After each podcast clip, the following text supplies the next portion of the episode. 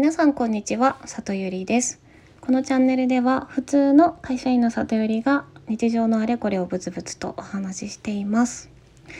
さてあの昨日シェアハウスとあのオンラインサロンと、まあ、サードプレイスっていうテーマであの話をさせてもらったんですけど実際あののところシェアハウスはあのコミュニティに馴染むまで結構実は時間がかかったんですね。あの最初もじもじしててなかなか交流できない期間が実はあったんです。なので今日はそのちょっともじもじしてた期間のことをお話ししようかなと思います。で私がシェアハウスにまずあの入居したのが去年の4月の頭で確かあの引っ越した次の日に緊急事態宣言が出ちゃったんですよね。で最初の緊急事態宣言の時って結構自粛モードだったじゃないですか。なのであの出だしちょっと交流とかやめといた方がいいのかなっていうのもありあのシェアハウスとはいえ個室にいろいろ設備が整ってるところだったのであのひたすら自分の部屋にこもっちゃってました。で、まあ、緊急事態宣言明けてもこうなんか勇気がこう出なくてあのしばらくもじもじしていて、まあ、これじゃいかんと思ってあのある時ちょっとそのオンラインサロンの方のツイッターにですねあの私シェアハウスに住んでるんですけど交流がこうできなくてこうアドバイスもらえませんかっていうのを挙げてみたんですね。で、まあ、なんかたくさんシェアハウスに住んだ経験のある子があのいっぱいこうリプをくれたんですけど、まあ、その中でこう一番引っかかったのがですねあの私こう私の場合はたくさんご飯を作ってみんなに振る舞って仲良くなったよっていうあのアドバイスをくれた子がいてでその時ちょうどあの田舎の友人から大量のさつまいもが送られてきててなのであじゃあ私大量のさつまいもあるからこれでなんかさつまいも料理作ってそこにいる人とシェアしようかなって返したら「それめっちゃいいと思うよ応援してるね」っていうのを返してくれたんですね。なのであじゃあさつまいもかと思ったんですけど、まあ、結果それをもら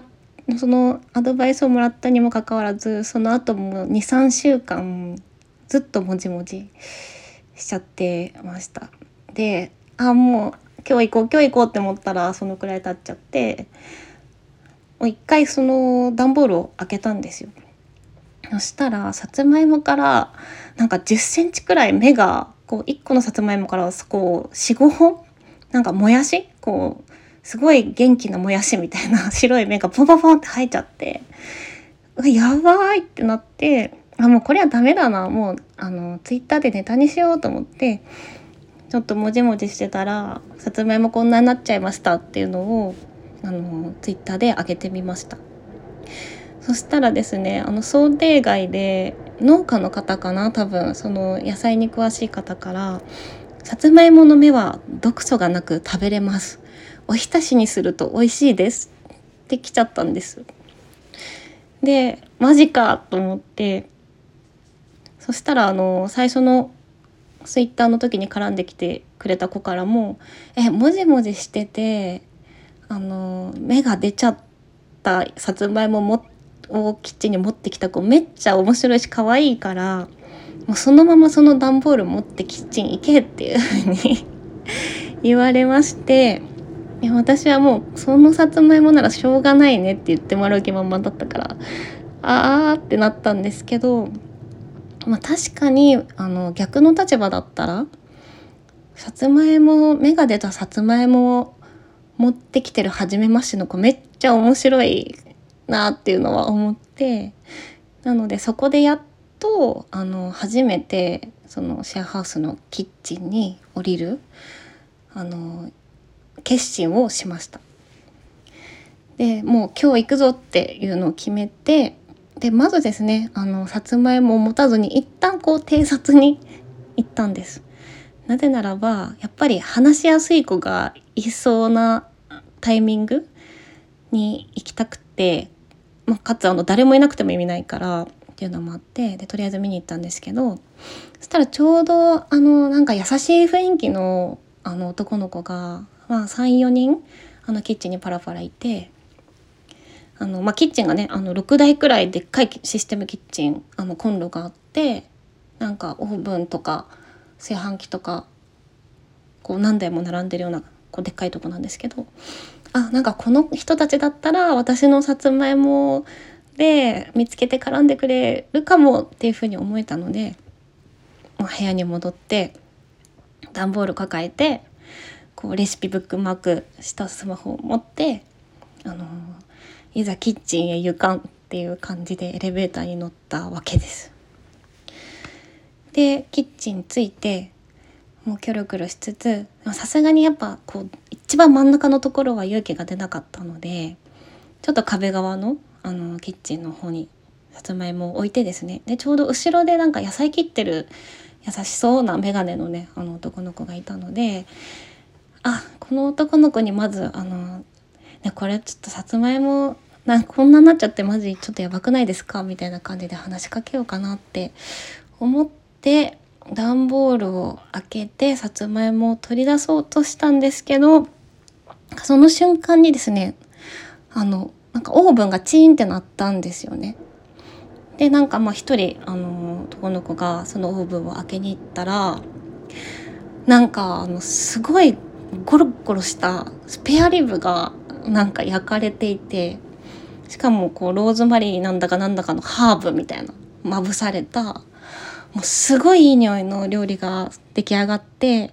でそのキッチンの横にあるラウンジにいた女子たちが「キャーえ何作ったの？え美味しそう!」みたいになってるもうなんか人だかりになっちゃってるわけですよ。でまあスペアリブもう見た目も匂いもしかもハーブでもう何て言うんですか戦闘力の高さ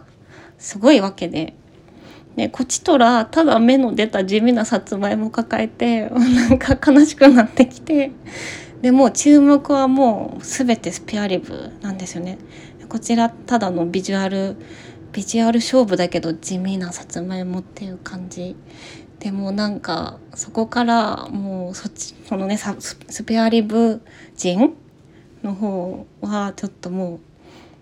う向けず背中を向いてこっそりさつまいも洗って目を切ってでもあのこう本当はね大学園も作ろうと思ったんだけどもう時間もかかるからもうさつまいもをただただ茹でてもうそれをタッパーにしまって部屋に持って帰って一人で食べたっていうのが結末でした。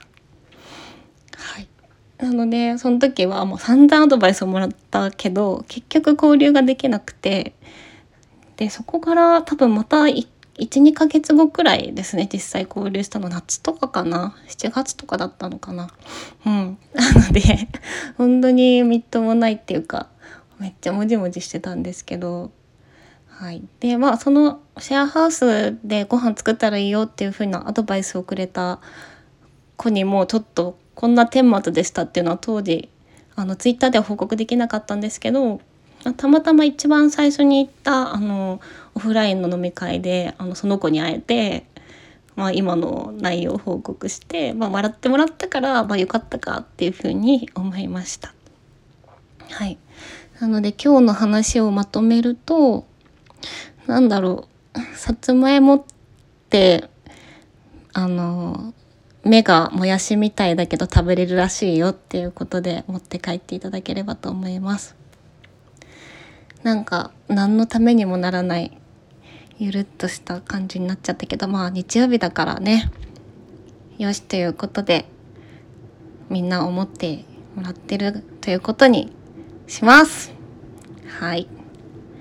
ということで今日も最後まで聞いていただきありがとうございました。また遊びに来てもらえたら嬉しいです。ではまたね